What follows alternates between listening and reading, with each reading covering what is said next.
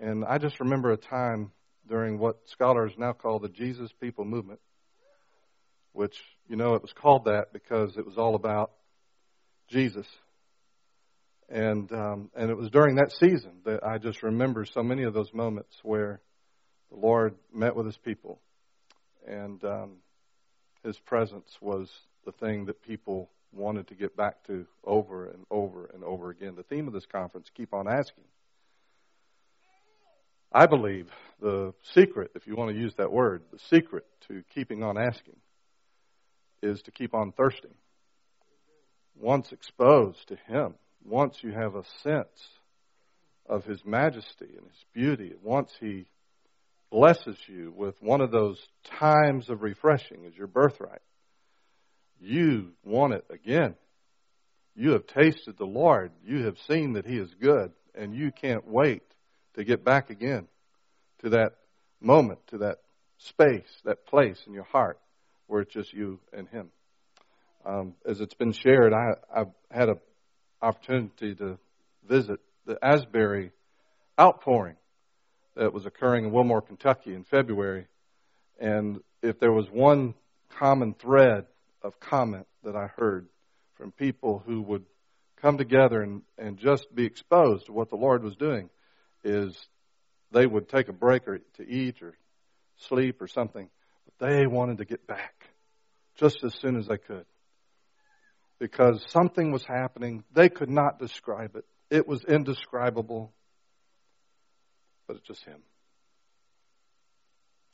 And you don't have to go, as we'll see this morning, to Wilmore, Kentucky. Thankfully, it's just a little place. And um, to meet with God. Because He has said that if you will simply create a space, go into your room, close your door, shut out everything else to where it's just you and Him, He will see. Attention to this morning is found in Ezekiel chapter 22 and verse 23. Ezekiel 22 and verse 23. And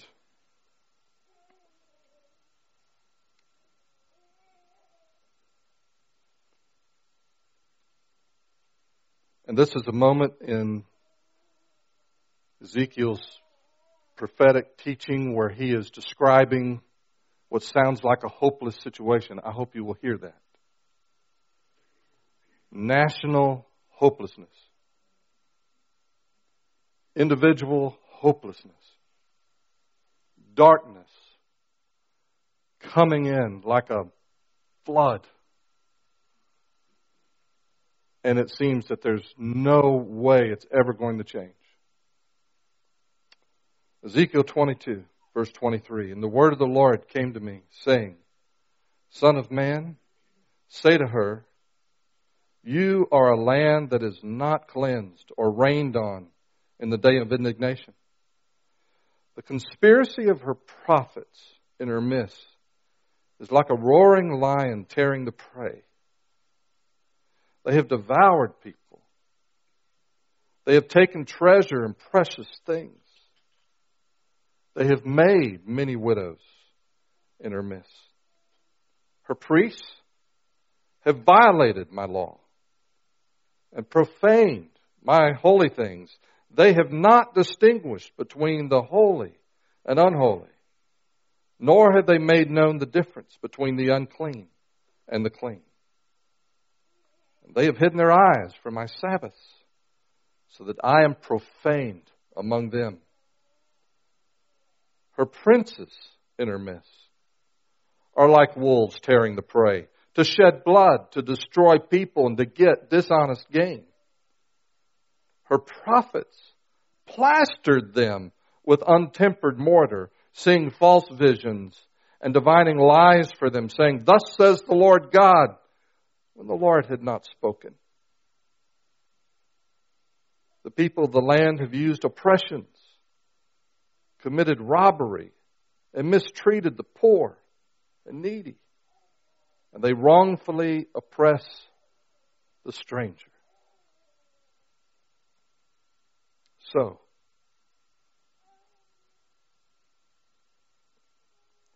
I sought for a man among them who would make a wall and stand in the gap before me on behalf of the land, that I should not destroy it. But I found no one. Father, as we have gathered in this place this morning, we truly wish to give you praise and thanks for the great mercy you have shown us. First, that you have always loved us. That from the very moment that sin entered your creation,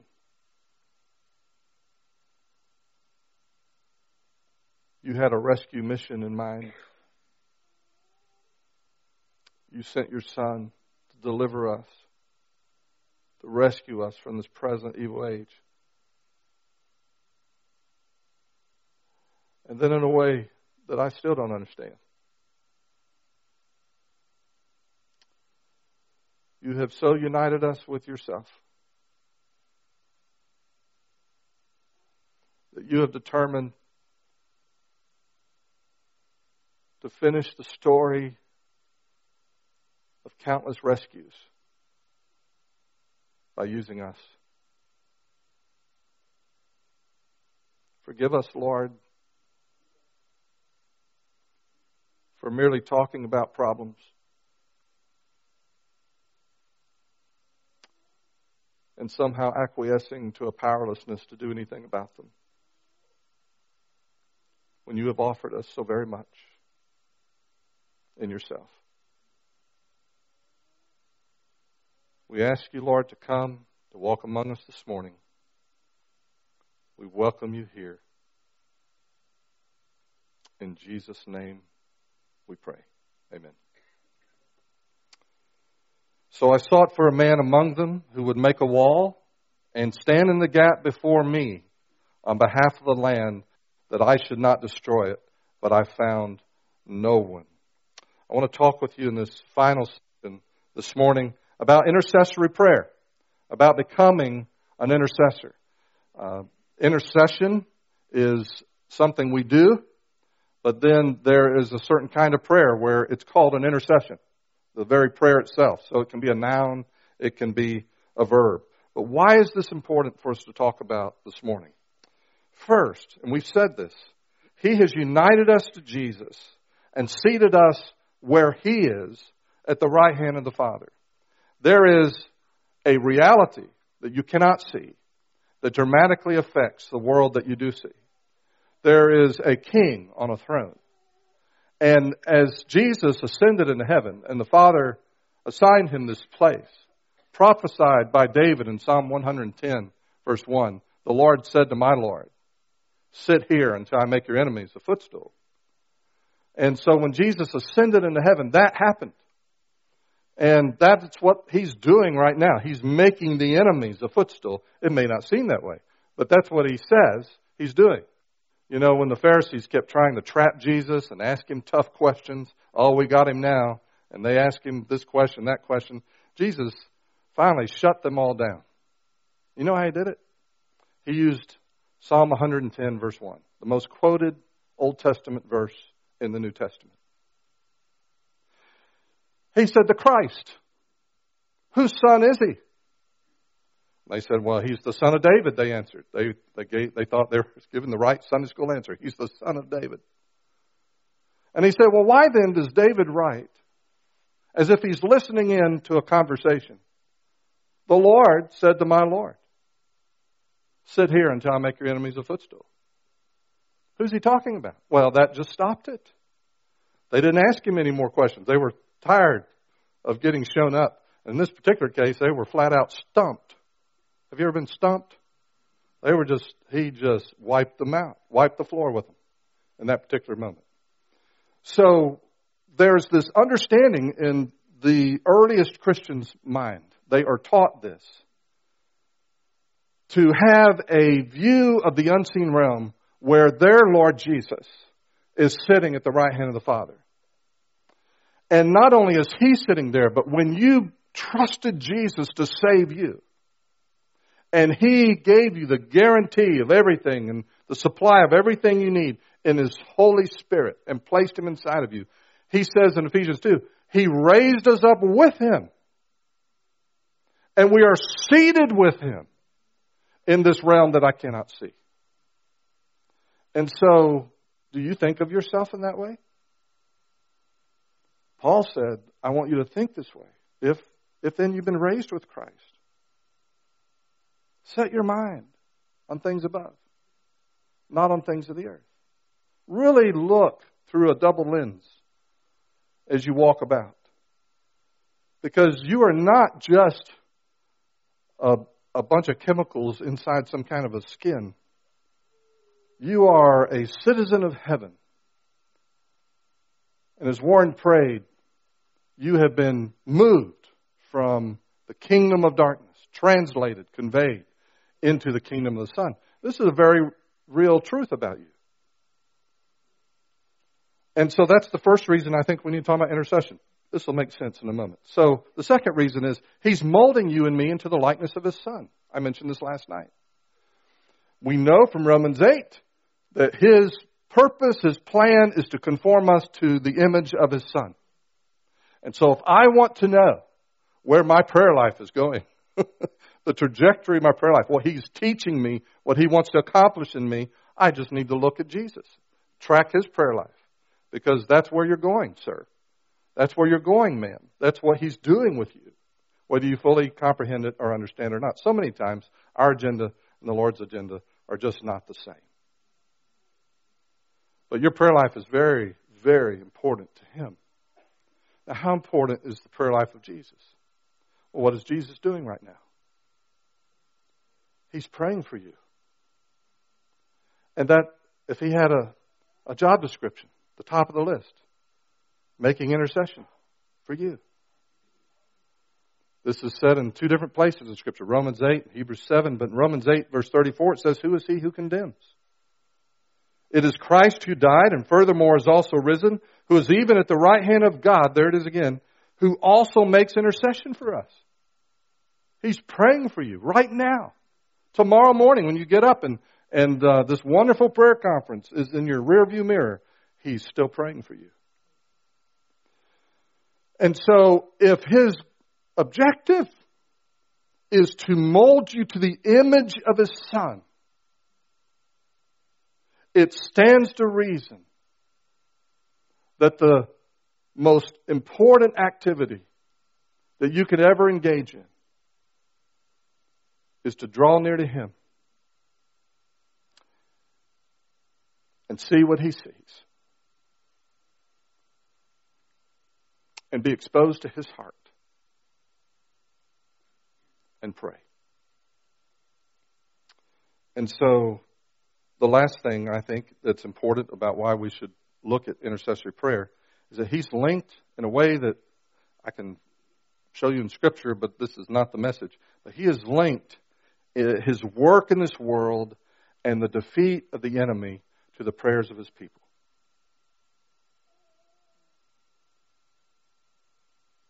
I truly don't understand that. But it is what he has chosen to do. So many times I have to deal with, with, with people who struggle with the idea of prayer and they say, well, God is sovereign. He's on his throne. He's already decided everything. Everything's going to happen the way he wants it to happen. And yet we have all of these scriptures where he says to call on me, to seek me with all your heart. And then we have the very example of Jesus himself who's making intercession for us. Why? Is it not something that we have overlooked, even in the model prayer, that we are given these petitions to pray. Our Father, your name, let it be lifted up. Your kingdom, let it come. Your will, let it be done on earth as it is in heaven. And we just breeze right through that, not understanding the implication that he's saying, Ask me this. Ask this every day. And the implication is if I don't ask, is he going to do anything? Is he going to act? Well, that's what we see here in Ezekiel chapter 22. We see exactly that, that thing. We see a nation that is, that is corrupt. So so let's, let's, uh, we're going to look at this text, Ezekiel 22, for just a moment, and we're going to, we're going to think together about what is being said there. And I want to, to um, talk about this around three questions. And the first question is the question why? When we think about standing before the Lord on behalf of someone else or, or a people, why? Why? So we read in that text, we read it, that the entire nation is corrupt. The spiritual leaders, the priests, are corrupt. The political leaders are corrupt. The prophets are corrupt. And the people are corrupt. And, and it's describing a scene that, that I listen sometimes to other believers when they look at our nation and they're talking in the same terms. Oh, they're just a bunch of thieves and criminals up there, you know, talking about government. And, and there's no thought to, to the admonitions we read in Scripture about praying for those in authority. But we will certainly complain about those in authority. and, and we'll point out their crimes and their sins and the, the darkness that has just come in like a flood. And it just becomes us talking and talking and talking about the problems, but powerless to see anything done about it. And that is not what the Lord is saying to us in this passage. As dark as it was and as hopeless as it seemed to be, there's this dramatic moment. So, and the moment that word comes up, so I sought first for a man. He was looking for something. The message is, it's not too late. It's not too late. I don't care how dark you think it is. It's not too late. Don't ever assume that. Pray and ask and pray and ask and pray and ask and do not relent. And so the reference here to standing in the gap, this is a reference to ancient siege warfare. The cities and the towns of that era had to have some way of protecting them, and the primary way they were protected from their enemies was through their walls. And they were incredible walls. The better your walls, the more protection you provided, and you were safe if you had good walls. And and uh, we know that this is important from from the story of Nehemiah, who hears this report from his brothers that the walls are in disrepair and the people are in despair. And these guys are coming talking about the problem. It's not bothering them. Hey, you know, how are things in Jerusalem? Well, the walls are down, they're burned, the people are in despair. They're not moved by it. They're reading the newspaper. Oh, it's just terrible what's happening in Jerusalem. Nehemiah, Nehemiah hears it, and he and he can't do anything else for four months. Everything stops for him. Because he is hearing in an entirely another dimension of reality. He is seeing what God sees, and he is hearing what God hears, and he is devastated. He is broken. And, dear one, that's the essence of how I define brokenness, and how I think is a good way to think about brokenness is what happened with Nehemiah. Because once he understood the significance of the walls being broken down and burned and in disrepair, he could never see the world the same way again. And that's what happens when the Lord shows you the truth about yourself or your circumstances. You can never see it the same way again. Everything changes in His presence. And so in siege warfare, if you were the enemy trying to break into the safety and the security of these people, you would want to breach the wall. They would build ramps up and they would, uh, in a military sense, they would, the, the top part of the wall was weaker than the lower part of the wall. And so they would build these ramps up and they would pound and pound and pound and pound and pound and pound against the wall until there was a break in the wall. The Hebrew word for this is peretz. Peretz. So it's used a lot in the Old Testament. Um, Tamar had twins, and one of them started to come out, and they tied a little red thread on his. But he didn't. He wasn't the first one out.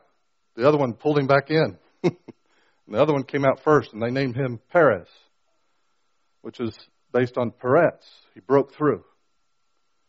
Peretz.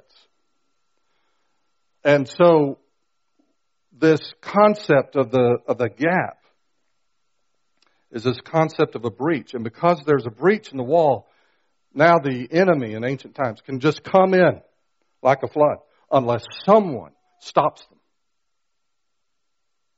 Now, when I read this text, it sounds like they've already come in. it's just too late. There's no stopping it. But now we're not talking about physical realities at this point. Obviously, the gap represents something else. It's a spiritual reality. That the way these people are behaving, the way these people are acting, is because they're being influenced. And, and this influence needs to be changed.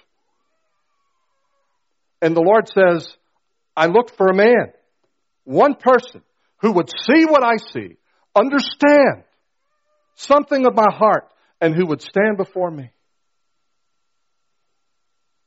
Literally before my face. On behalf of the land. In 1 John 5:19, the Bible says we know that we are of God and the whole world lies under the sway of the wicked one. We are of God and the whole world lies under the sway of the wicked one. And so here you and I are, we are bright lights in a dark place. We are citizens of two worlds. We are seated in the heavenlies. We're taught to view the world from that place, that high position, and that in the presence of God. Set your mind there. Your life is there. Your real life is there. When Jesus returns, He's bringing that life with Him because you're in Christ. But the world's under the sway of the, the wicked one. Three times in the Gospel of John, he refers to Satan as the ruler of this world, the, the archon, the highest authority in a geographical region, the ruler of this world. And so here you and I are as aliens in a hostile environment. But we're not defeated. In fact, we're a threat. Properly understood, we are a real problem for the enemy and what he's doing in the world.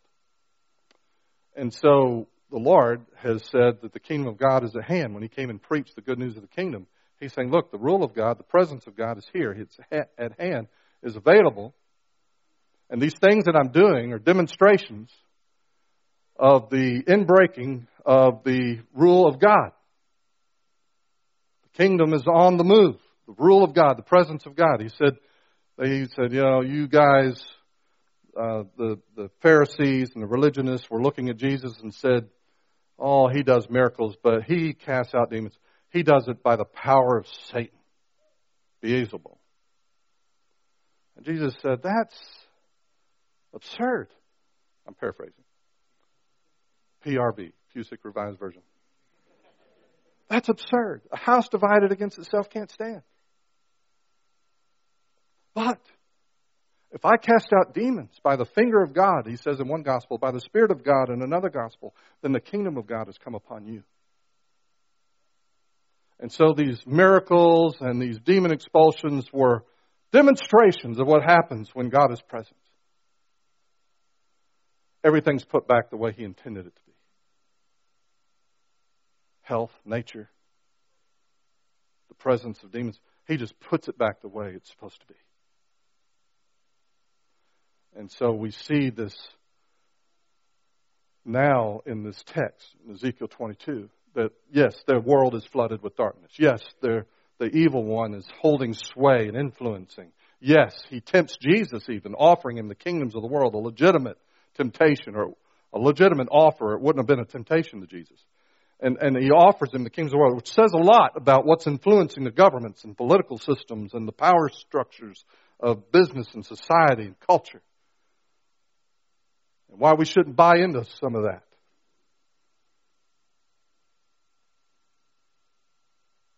So I looked for a man, he says. I didn't need a Bible study group. I didn't need a small group, he says. I just looked for a person. A single person. But why? Uh, the Celtics, uh, the, in the Celtic paganism, used to look at certain places geographically, and they had a word for it. I can't say it. But they had a word to describe it, and they called them, essentially, they called them thin places. And their belief was that if you went to this particular rock or this particular high place, that you were then in a place where the the um, the vision, the barrier between the seen and unseen, between the natural and the supernatural, gets really thin. Celtic Christians saw parallel truth in the Scripture and in their faith to that concept. That when you and I pray, we are creating a thin place. Because we are coming very, very close to the truth, full reality of what's happening, who we are, truth about us, and the world that we live in. So, yes, it's the truth. But this gap is this man or woman who comes and puts himself into that thin place before him. That's why we intercede is because the Father, in a way I don't understand, is looking to us to be a part of His story of redeeming the world, setting people free, making the darkness go away. And so that's why. The next question, oh, by the way, there's another example. I just want to mention it in passing, in case you think this is a one off statement in the Old Testament in Isaiah 59, verse 15. Just listen. Isaiah 59, verse 15. Very same scenario. So truth fails, and he who departs from evil makes himself a prey. In other words, if I decide I'm going to do what pleases the Lord, I become a prey, a target. And so Isaiah was describing the same kind of social and cultural scenario that Ezekiel was talking about. Then the Lord saw it, and it displeased him that there was no justice. He saw that there was no man and wondered that there was no intercessor. And so clearly in the text, now in Ezekiel's day, God was going to bring destruction. And uh, if you keep reading in Ezekiel, you know, you'll see him say, So I looked for a man, there wasn't one, and so I, I just brought this destruction. But it wasn't inevitable that at that moment in their history that that would be the conclusion at that moment. There was another option. But no one stood. No one stepped up they saw the problem but they didn't step into that gap. Isaiah says the same thing. The difference is in isaiah he says so i raised up a standard god says. No one else is going to do it so i'm just going to do it this time. I'm going to raise up the standard, and uh, things are going to change. I think um, one of the most beautiful examples, early examples we see in Scripture is in Exodus 17. Moses, the people of Israel, freshly delivered from Egypt. The very first battle, Amalek attacks the nation of Israel. These people were not warriors. They had not fought, they were had been slaves, they had been laborers. And now they're thrust into a military situation. And so you know the story. Those of you who are Bible scholars, you'll know the story.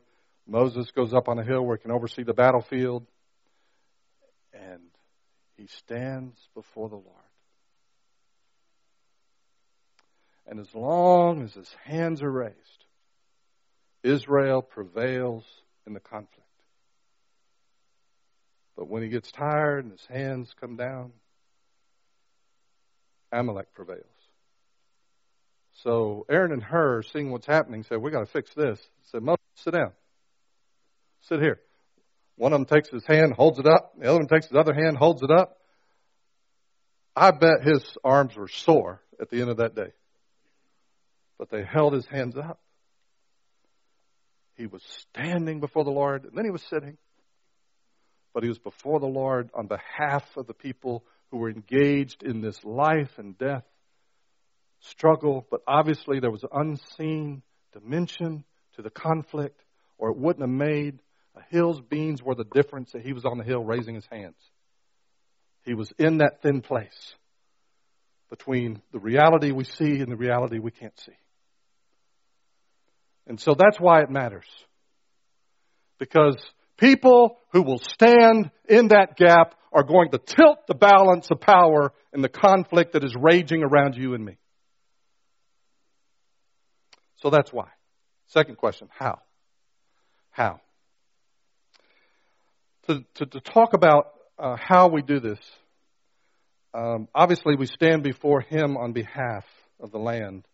But I want to take you to another text where I think we have much more light on the subject, and that's Ephesians chapter 6. Now, again, those of you who are Bible scholars, you grew up in church, you'll recognize the armor of God passage right away. And how how familiar that is and how many sermons you've heard about it. And I am not going to talk about the armor this morning. I just want to make two or three observations because we're trying to understand what does it mean to stand in this thin place, the gap before the Lord on behalf of the nation or the land. Okay? So let's just read. Ephesians chapter 6 verse 10. Finally, my brethren, be strong, but not the kind of strength that you work up. Be strong in the Lord and in the power of His might.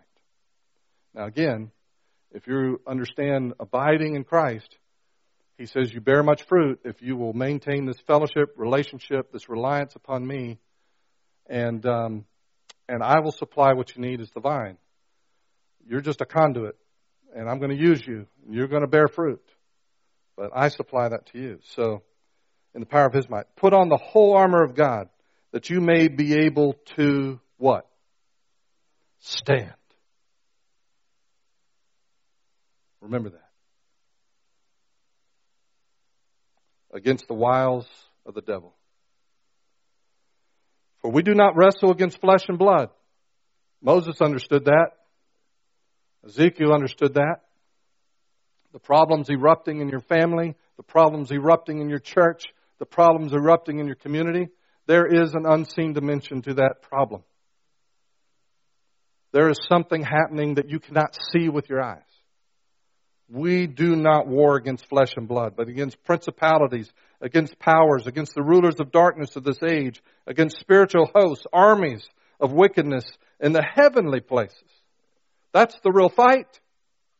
That's where everything changes. That's where difference is made. Therefore, take up the whole armor of God, that you may be able to withstand in the evil day and having done all, to what? Stand. There it is again. And then in the very next verse, stand, therefore. Now you've heard it three times. So he's describing a spiritual conflict, spiritual warfare. And we need equipment for that. Yes, the armor of God. But what is our objective? To stand. To stand. That's, that's the goal, the stand. Now, there's content to that word. It means something, but, but I want you to hear that. The goal is to stand. What did Ezekiel say? That God is looking for a man who would build up the wall and stand in the parets, the breach, where, where the conflict is taking place and where lives are at stake and marriages are at stake and children are at stake. Stand. So what does he do while he's standing? This is this is the how we stand. What what is what does it mean to stand? What what's the content of that? Verse 17 helps us. Take the helmet of salvation, and here we go, and the sword of the spirit. You know this. It's the only offensive weapon mentioned the armor. The sword of the spirit. Something that you wield in an offensive way. This is your weapon. The sword of the spirit, which is the word of God. Now we've spent time this weekend talking about this that if I pray the will of God, it's the Word of God. It's the utterance of God. It's, it's what God wants to do. This is His will. And so my, in standing, what am I doing before the Lord? I am grasping what He wants to do and I'm wielding that in this spiritual conflict. I'm bringing the Word to apply to what I see happening. Now remember I said last night, you don't always know what that is. So sometimes your standing is, is more of a heart cry that the will of God would be accomplished. But the very fact of standing, we're told three times, stand, stand, stand, is, is the first thing. And then we want to understand what God is doing. And, and in the absence of that, there are groanings that cannot be uttered. Yes, there is a nonverbal dimension to prayer. Yes, there is simply sometimes standing knowing that I'm standing before Him and I'm trusting Him to accomplish His purpose, but I'm going to do my part. I'm going to be that guy that stands in the parets, in the breach. So what does it mean? What do you do with this Word of God, the sense of the will of God?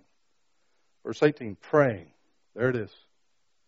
So you're standing, you have a sense of the will of God, the heart of God because you're in His presence.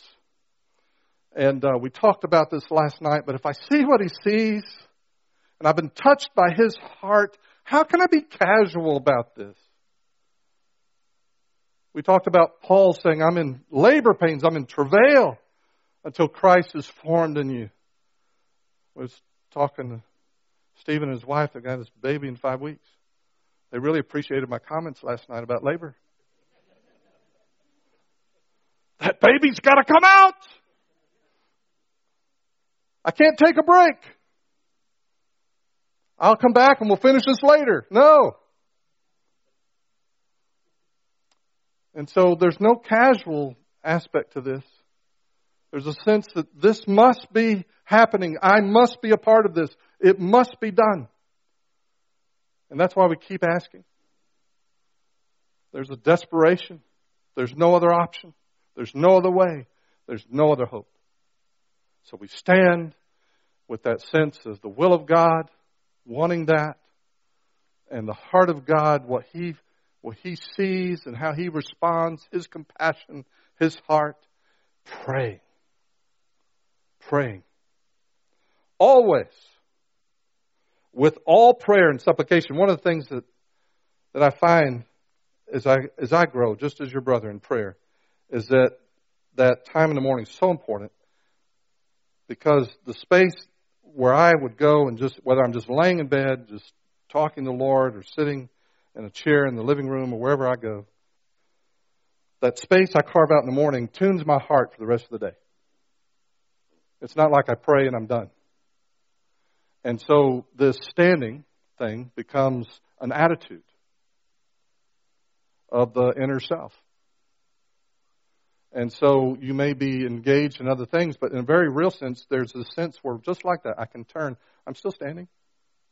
It's the attitude of the heart, the inclination of the heart to stand before Him. Praying always with all prayer and supplication in the Spirit, being watchful to this end with all perseverance and supplication for all the saints. Everybody needs somebody praying for them. No exceptions if you're a pastor, church leader, if I was going to do anything, I would, I would understand that equipping people, the very most important thing I can do to equip somebody is to help them learn to pray. So that the head can have a direct and intimate connection to every member of the body and can accomplish his purpose. When he is head of the church, he's building the church. When he's building the church, the gates of hell will not prevail against it. When we see the gates of hell prevailing, he's not building, and we're not connected. And so, and so to illustrate, to teach, and to help people, you want to keep holding before them. Everybody needs somebody praying for them. Who are you praying with? Do you have at least one person you pray with? In all the years of ministry out of college, I always had a group of guys I pray with. Sometimes I pray with them individually, sometimes I pray as a group. Those men always became my closest friends. We moved a lot. Each time the Lord gave me brothers I could pray with. Everybody needs someone praying for them. So, how do we do this? Well, Paul gives us the description of what's happening in Ephesians 22. He really does. The Father's looking for someone, He's looking for an intercessor. Build up the wall, stand in the gap, the Peretz, who's going to stand before me, before my face and my presence, and who's, who wants my will, who is, uh, who's going to abide in me, and He's going to let my word, my heart abide in Him. And, and this is the posture of the Lord Jesus in the throne room of God. And this is where He's taking you and me, the trajectory of our prayer life. And so, this is the, uh, the why, this is the how. Last question is the where. The where. It's before God. That's what he says. Before God, before his face. But let me help you here. Just, just bear with me a moment. Um, Daniel has a vision. Daniel chapter 7, verse 9. I watched till thrones were put in place. He's, he's beyond the thin place. he's on the other side. I, I watched till thrones were put in place, and the Ancient of Days was seated. His garment was white as snow, and the hair of his head was like pure wool. His throne was a fiery flame, its wheels a burning fire. A fiery stream issued and came forth from before him, and thousand thousands ministered to him. Ten thousand times ten thousand stood before him. The court was open, and the books were open. That's heaven. That's the throne room. You go to Revelation, and you see you see something very similar. Uh, the the John, the the apostle, he crosses the divide. The Lord just opens it up, just pulls the curtain back and lets him see. And, um, and so there's this beautiful picture of heaven.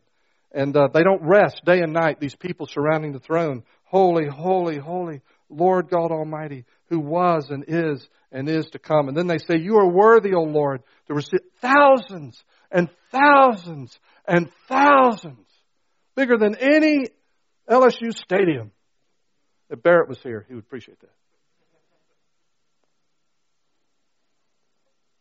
And then you come to Revelation 5, verse 8. Now, when he had taken the scroll, the four living creatures and the 24 elders fell down before the Lamb, each having a harp. And listen to this and golden bowls full of incense, which are the prayers of the saints. And then they sang a new song the prayers of the saints. I know if you're normal, there are times when you feel your prayers are not being heard, they don't go anywhere, they're hitting the ceiling, and dropping back to the floor. In Revelation 5, we discover that every single prayer has been captured and saved.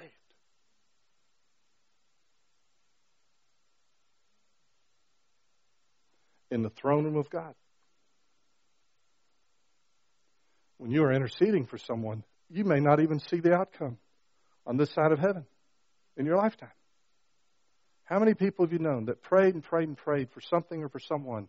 They pass away. And then it all happens. It's not about what we see, it's about the call to join in the activity of heaven and to stand before Him. So, where do we do this? We do it before Him. I, I want to call your attention to one last example of this, a beautiful example. Moses again who illustrates everything we've said this morning. And this relationship, when I say where, it's just saying that, the, that before Him, the relationship is the foundation of intercession. Our Father. Psalm 106, verse 23. The psalmist says, and he's capturing a moment where the people of Israel had rebelled, they had been idolatrous, and the Lord was ready to destroy them. 106, verse 23. Therefore he had said that he would destroy them. Going to wipe them out. Had not Moses, his chosen one, stood before him in the parets, in the breach. It's our word again. He stood before him. Long before Ezekiel wrote about, about it, Moses did it. To turn away his wrath lest he destroy them. Now, you say, okay, so Moses did this. He, he, we're given the picture of him standing before the Lord in the breach, in the parets. But let's dig a little deeper. The very moment of this is captured in Exodus 32, verse 23, uh, 13. And, and I think this is it right there it is. Moses is interceding. And Ephesians 6 tells us what that looks like, how that's done. Well, Moses shows us, remember Abraham, Isaac, and Israel, your servants, to whom you swore. This is your word, Lord. This is your promise. This is your will, to whom you swore your own self and said to them, I will multiply your descendants as the stars of heaven, and all this land that I have spoken of, I give to your descendants, and they shall inherit it forever. And um, in another passage in Numbers, a similar thing happens when the people refuse to enter the promised land. They're afraid. And God's ready to wipe them off. It's, it happens a second time. It's even more beautiful that time. In Exodus 32, you remember this dialogue between Moses and the Lord, and finally the Lord relents and says, "Yes, I'm going to go with you. I'm, my presence. I'm going to I'm going to come with you." And then Moses isn't satisfied. Show me your glory. The Bible tells us in Exodus 34 that God hid hid Moses, showed him his uh, uh, proclaimed his name. That's what it says. Proclaimed his name. And in that, there are words used. This is the first time God tells us who He is, what He is like. Exodus 34. He, just, he, he says, I am a God of compassion. He, he uses these phrases, and these phrases are scattered now all throughout the Old Testament. Because it's the Lord, what He most wanted us to know about Him in the early part of the Revelation, Exodus 34. Well, Moses in Numbers, he takes that same language that he got the first time in Exodus 32 from God revealing himself, what God said about himself, and he comes back to him in Numbers when God's ready to do it again. He doesn't go back to the promise to Abraham now. He comes and he says, But God, this isn't who you are. You, you said this is who you are, that you're a God of compassion and you forgive, and you've been forgiving these people ever since they left, uh, left Egypt. Why would you stop now? And so Moses, standing before the Lord, relationship comes first. Show me your glory. I just want to be your guy. I want to be close to you. I want to be intimate with you. And God reveals something of himself to Moses. And there's this awesome understanding that develops. And Moses just keeps coming back in these incredible moments where the Lord is saying, Well, because they've done this, my justice, my my wrath would just wipe them out.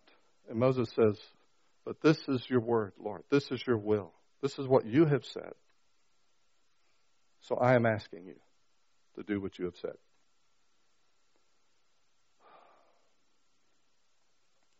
So, if I was going to just summarize this, what it means to say that God is looking for someone to stand in the gap. Evil is advancing.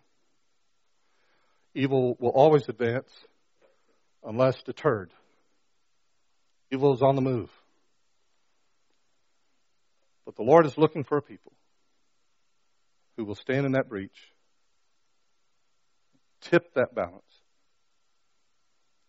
and accomplish on earth what the Lord has said He wants to do in the throne room of heaven. It's a personal relationship. It's before His face, His countenance. I can't think of any greater blessing than the one given in Israel, where we ask the Lord to shine his face upon us, before him, before his face. It's a personal relationship. It involves, as we talked about this weekend, seeking him, drawing near to him, that I might know his will through his word, through his direction, that I might be exposed to his heart, so that not only will pray the right things, but my heart will be engaged, influenced by his heart and what he is seeing how he is responding. And then, and then it involves prayer.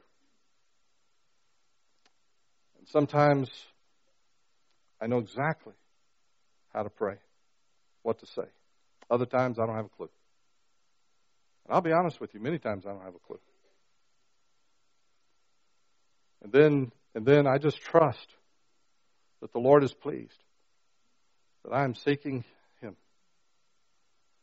and that He is at work in ways that are rational but are supra rational, sometimes nonverbal because I can't even describe. I just know He's working. And the Spirit describes it this way in Romans 8 groanings that cannot be uttered. Intercession with groanings that cannot be uttered. It's okay. It's okay. Just keep asking. Keep asking. Can I ask you just for a moment, to bow your head and close your eyes?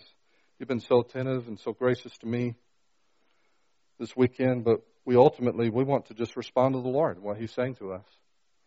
And I want us to have just a just a, a few moments to respond to Him. Uh, we're going to sing a song. It's going to be a closing song for the weekend, our time together. And so, with our heads bowed and eyes closed, how would the Lord want you to respond to Him? When I teach in the fall, one of the last things we do, last assignments I make with the students, is to write down and turn in some takeaways. What are your takeaways? What are the things the Lord has said to your heart about your prayer life? Your relationship to Him?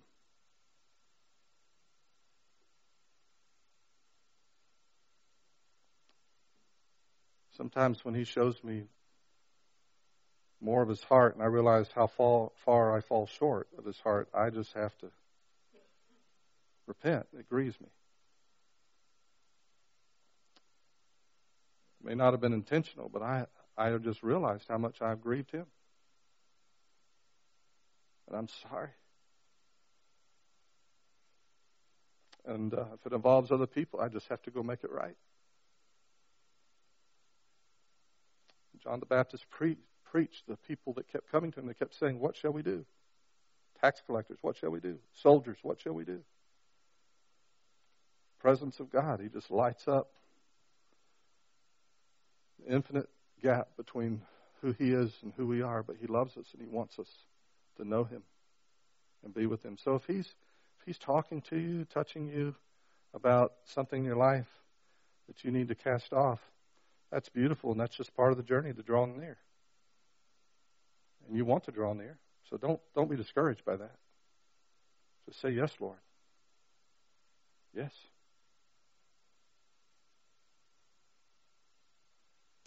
You may have family members, friends, dear ones. You know they have needs.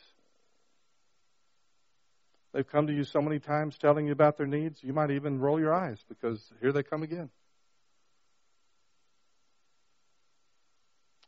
But as you think about them right now, you realize those needs are real, and there is an unseen dimension to what's happening in their life. And Father, forgive us for seeing the world like mere men and women and not recognizing the reality of what's happening to these dear ones.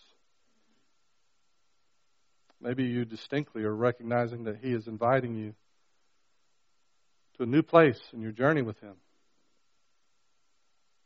Prayer is not something extra.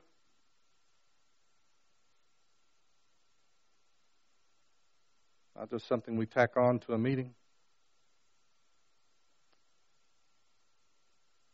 Coming to Him and being with Him and seeking Him and asking according to His will and heart is the main thing. It's the main thing. If it's the most important thing that preoccupies the Lord Jesus right now, shouldn't it preoccupy us?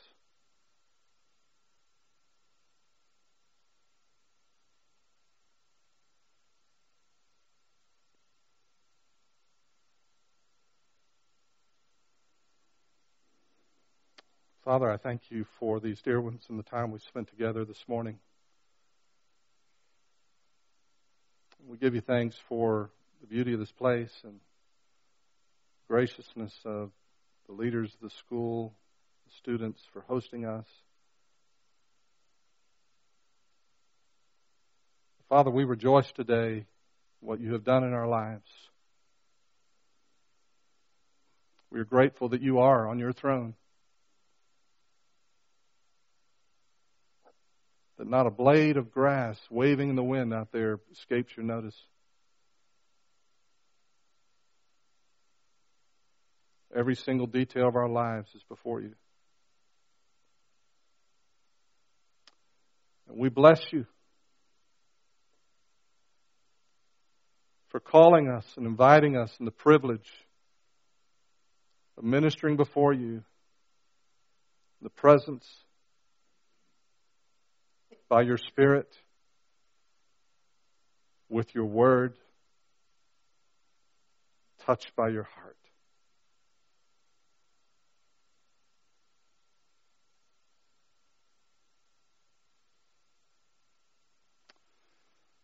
I ask that each time these dear ones open your word and turn to meet with you, that you would grant to them immediately, immediately, fresh recognition that you are there. Loving them, receiving them, fully in charge with all authority. And that you've always been there in that capacity. I pray for those who are struggling this morning with things that have plagued their heart or their habits for years and years. That today might be either this moment or in days to come recognition that everything changes in your presence, that they might be set free. Set free. We ask that as a consequence of our being together today, we would have a fresh sense that you have called us to action through our prayer life.